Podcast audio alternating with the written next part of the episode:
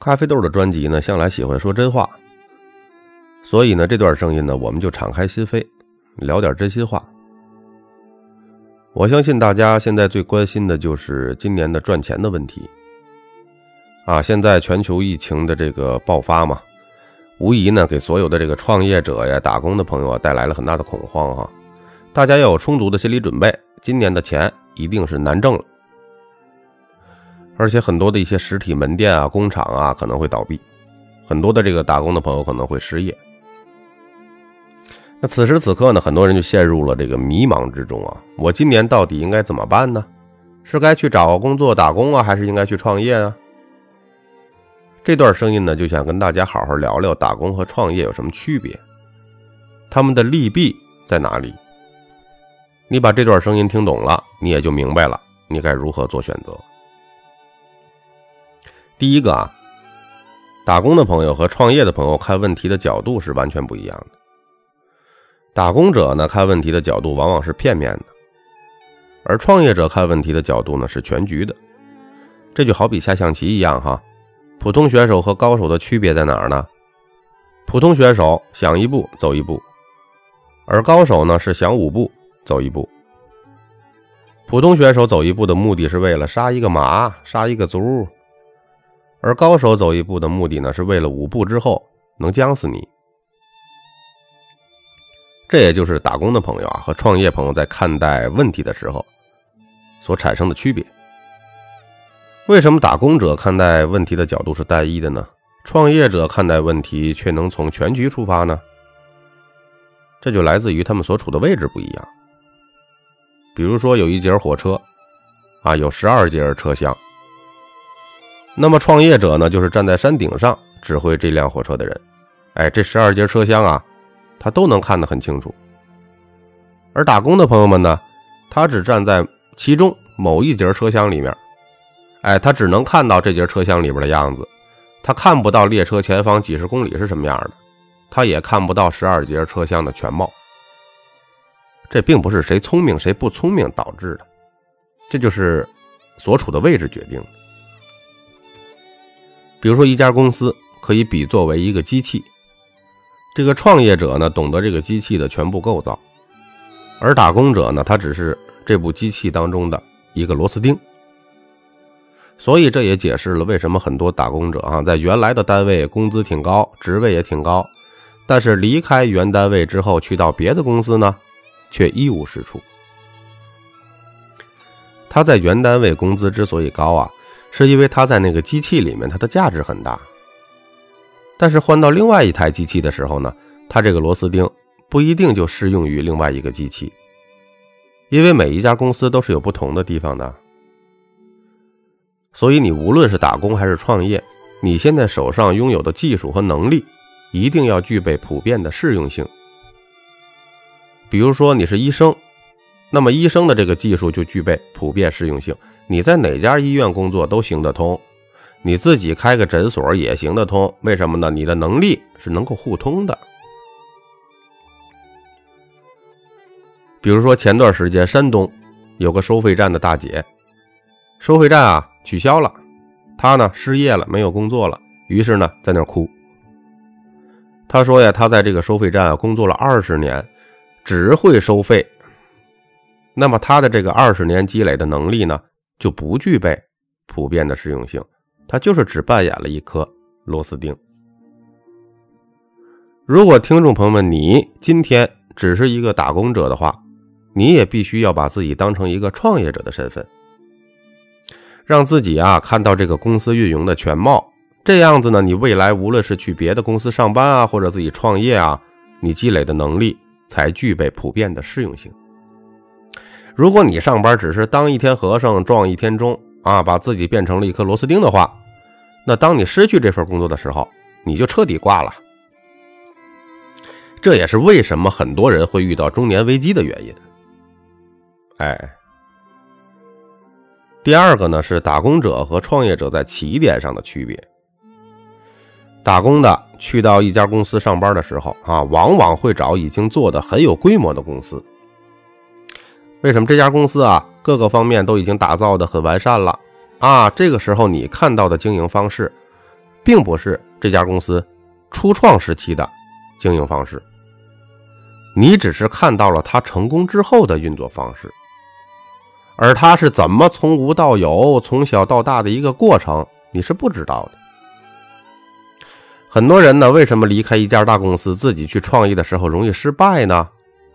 就是他把那家大公司成功阶段的运作模式复制过来了，作为他自己初创公司阶段的运作方式，这不就坏了吗？啊，这就等于你在一个木船的阶段，你需要的其实是个船桨，划就行了。但是呢，你却在船里面装了一个大轮船的发动机。你那个大发动机在木头船里边根本就点不着火呀！最后呢，因为发动机还太重，把木船搞沉了，就是那么死的。真正创业的秘密，各个领域都一样哈，并没有隐藏在十到一百的阶段，而是隐藏在零到零点一的阶段。我们经常听到什么从零到一，从零到一的，就是这个意思。因为任何的创业者最初都是走过一段灰色的地带，而那段灰色地带啊，这些创业者们是永远不会对外去公开的。他们永远都会讲一些个冠冕堂皇的话，而这些话呢，根本不是他初创期的真相。比如啊，你去一个大公司，他各个方面都会做的面面俱到，什么营销部啊。产品部、客服部、企划部、新媒体部、行政部，哎呀，不拉不拉一堆的部门。你自己创业的时候，如果你也学他，一开始搞那么一大堆部门，你就死掉掉。因为拥有这么多部门，你就需要一个很大的办公室啊，你的租金肯定会高啊，对吧？还要花钱装修。你有那么多部门，你最起码每个部门要配两三个人吧，你不能空着呀。那么你有七八个部门，一个部门三个人，这就已经有二十几个人了。这二十几个人你得发工资吧？你把房租、装修、员工工资这些钱花出去之后，你才发现一件事哈，什么事儿啊？你没有客户，你没有收到钱，每个月都亏，最后死了。其实啊，初创型的公司很简单。如果你是做互联网的，就一个部门，技术部；如果做贸易之类的。也就设立一个部门叫销售部，那就对了。拿一个你们现在能够卖钱的产品，然后什么老板、合伙人、员工啊，全员杀出去，你全员做销售就对了。有没有办公室都不重要，谁能够去到外面找到客户，把产品卖出去，把钱收回来，谁就是你的核心层。只要做不到这件事儿，不管他曾经多辉煌，对你来说没卵用。你看，很多所谓的大公司的一些高管啊，其实都没有什么实战能力。所以说呢，很多一些打工者，他往往被那些表象所迷惑，啊，觉得找工作呀就要去一家很豪华、很完善的公司。其实啊，这种大型的公司哈，是会给你带来一些成长，但是呢，并不利于你未来的创业。反而那种小微型的公司，你看到的东西更真实，未来呢，你更加能够借鉴得上。第三点呢，也是打工者和创业者在收入方面的区别，这也是大家最关心的部分。创业和打工哪个风险更大呢？很多打工者就会说哈，创业风险很大，搞不好就倾家荡产等等。咖啡豆认为啊。其实真正的风险不在于创业或者是打工的属性上，真正的风险呢是在于你大脑的认知的层面。只要你认是有认知的人，打工也好，创业也好，都没什么风险。只要你是没有认知的人，你打工还是创业，风险都很大。所以说，人生最大的风险呢，还是在于脖子上顶着一个无知的大脑。那么从收入的回报率上来说呢？那就很简单了，一目了然。打工的回报率永远顶不上创业的回报率高。打工啊，就像你骑辆自行车，你无论怎么骑，用尽全力，拼了老命，二十四个小时，你顶多能骑个一百公里。但是呢，就创业啊，是开飞机，二十四个小时就能从南半球飞到北半球了。其实啊，开飞机的努力的程度和骑自行车努力的程度是差不多的，但是得到的回报还是远远不一样的。那你说创业的回报率那么高，那还打啥工啊？就赶紧去创业呗！别急，我话还没说完呢哈。但你要明白一点啊，造一辆自行车多简单啊，你很快就能骑着上路了，见效更快。但是你要是造一架飞机，哎，你至少是不是得花一两年时间，甚至更久啊？也就是说哈，这一两年的时间，骑自行车那个人呐，已经从深圳骑到了北京，而你呢，还在原地没动，干嘛呢？你还在那造飞机呢？那人家骑自行车的都笑死你了，说：“你看你多傻呀，我都骑这么远了，你在那一动没动。”打工的人啊，他能短时间快速得到回报，每个月都能看到回报，而且呢，工资有保障。而创业的人呢，他是在造一架飞机，他短时间两三个月，甚至半年到一年，可能是没有收入的，甚至哈，有可能是负债的。所以有很多人啊，根本就撑不住，把这个飞机造成了就放弃了，觉得还是骑自行车上路见效比较快。所以呢，打工和创业在起步的时候，很显然，打工者更占优势。他一起步，收入就挺高的了。但是创业者呢，一旦把飞机造成的话，那么他接下来的收入的增加将是几何裂变式的倍增。另外呢，打工啊属于挑水喝啊，永远是干活才有水喝，不干活呢就没水喝。创业呢就跟建水管。建水管道一样，前期呢比较辛苦，后期建成之后呢不用干活，照样有水喝。所以啊，打工者和创业者在看待回报的时间上是不一样的。创业者呢更聚焦的是未来的回报率，而打工者呢更聚焦的是眼前的回报率。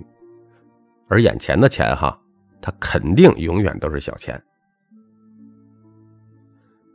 第四个区别呢，就是创业者和打工者哈，在人际关系上的区别。你一旦创业之后，就会和身边的同学啊、朋友啊、家人呐、亲人呐，慢慢的就会越走越远，会逐渐的变成一个孤家寡人。为什么会这样呢？因为你会和他们的思维不同频，就是不会在一个频道上了。创业者看待问题，哈，会从更高的维度上、更长远的角度上来看待，而普通人呢，看待问题往往局限在当下的角度来看，这就会导致哈，你跟过去的好朋友在一块聊天的时候，你会发现大家聊的话题不一样了，聊起来有点累了。同时呢，你作为一个创业者，你一定会变得越来越现实，越来越利益化。但是普罗大众的老百姓啊，往往被感情啊、友情啊，是吧？亲情啊这些没有太大利益回报的人和事儿所牵绊。啊，难道说创业者就这么现实和无情吗？不是创业者无情，而是创业者每天睁开眼睛哈，他就是要有钱入账啊。为啥呀？因为房租需要钱开支啊。员工需要工资开支啊，产品进货都需要开支啊，所以啊，他每天想的就是今天能跟哪些人谈成合作，做成生意，谈成订单，没有时间去跟一些所谓的朋友啊、同学啊去做一些无意义的社交，没空了。第五个区别，创业者和打工者在时间管理上的区别。打工的朋友们啊。一半是工作，一半是生活，而创业的朋友呢，嘿，生活就是工作，工作就是生活，他已经融会一体了，是吧？比如说咖啡豆啊，我每一天除了睡觉的时间，早上睁开眼睛就进入工作状态，学习、成长、工作，闲下来了还要录专辑，每天如此。你如果突然让我休息一天的话，我也不知道干嘛去。所以啊，当你选择创业的时候，你要清楚，你是没有生活的，你只有工作，工作就是你的生活。呃，我的个人建议是哈，如果已经结婚的朋友们，最好夫妻两个人不要共同创业。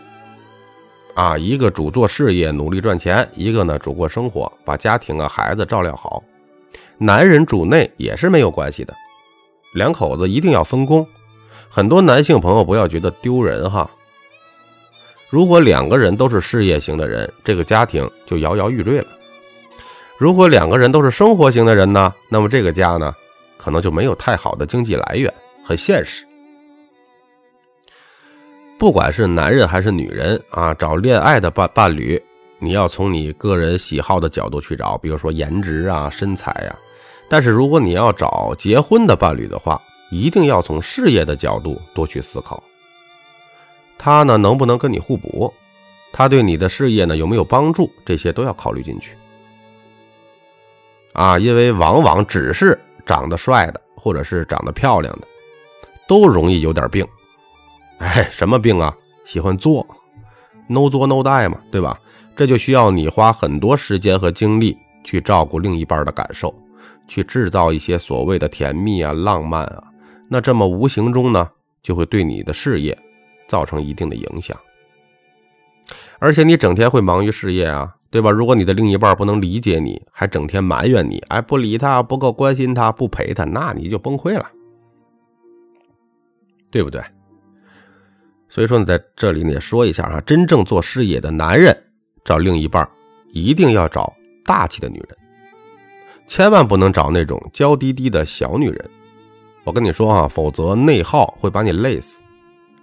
真正做事业的女人呢，找另一半呢，一定要找个能帮助你的，或者找个居家男人，家庭主妇、顾家的那种。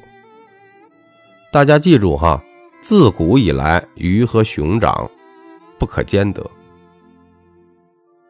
大家可以试试。我觉我建议大家不要轻易尝试啊。第六个区别啊，这个打工者和创业者承受力的区别。打工哈是一人吃饱全家不饿，不需要承担太多责任。但是你创业者的背后呢，有员工、有客户、有合伙人。啊，需要承担很多的责任。那久而久之呢，打工者和创业者在内心的承受力上就形成了巨大的差距。你创业者会变成一个乐观主义者，为什么呀？因为天大的事儿在他眼里都是正常的。但打工的朋友呢，往往会变成悲观主义者。哎，一点小困难，心态哇崩了。其实这个世界没有不好的事儿，只有不好的解释。每一个创业者都已经习惯了在波折动乱中前行，困难是常态，问题也是常态，压力更是常态。普通人呢，往往会把一些小问题放大，而高手们呢，往往会把一些大问题缩小。创业者有极强的抗压能力。其实任何事情拉大时间的框架，啊，今天的好事可能是未来的坏事今天的坏事呢，可能是未来的好事比如说，听众朋友们，你三年前、三个月前，或者是三天前，让你觉得哎呦太难的一件事了，今天你回头想想，是不是一笑而过了？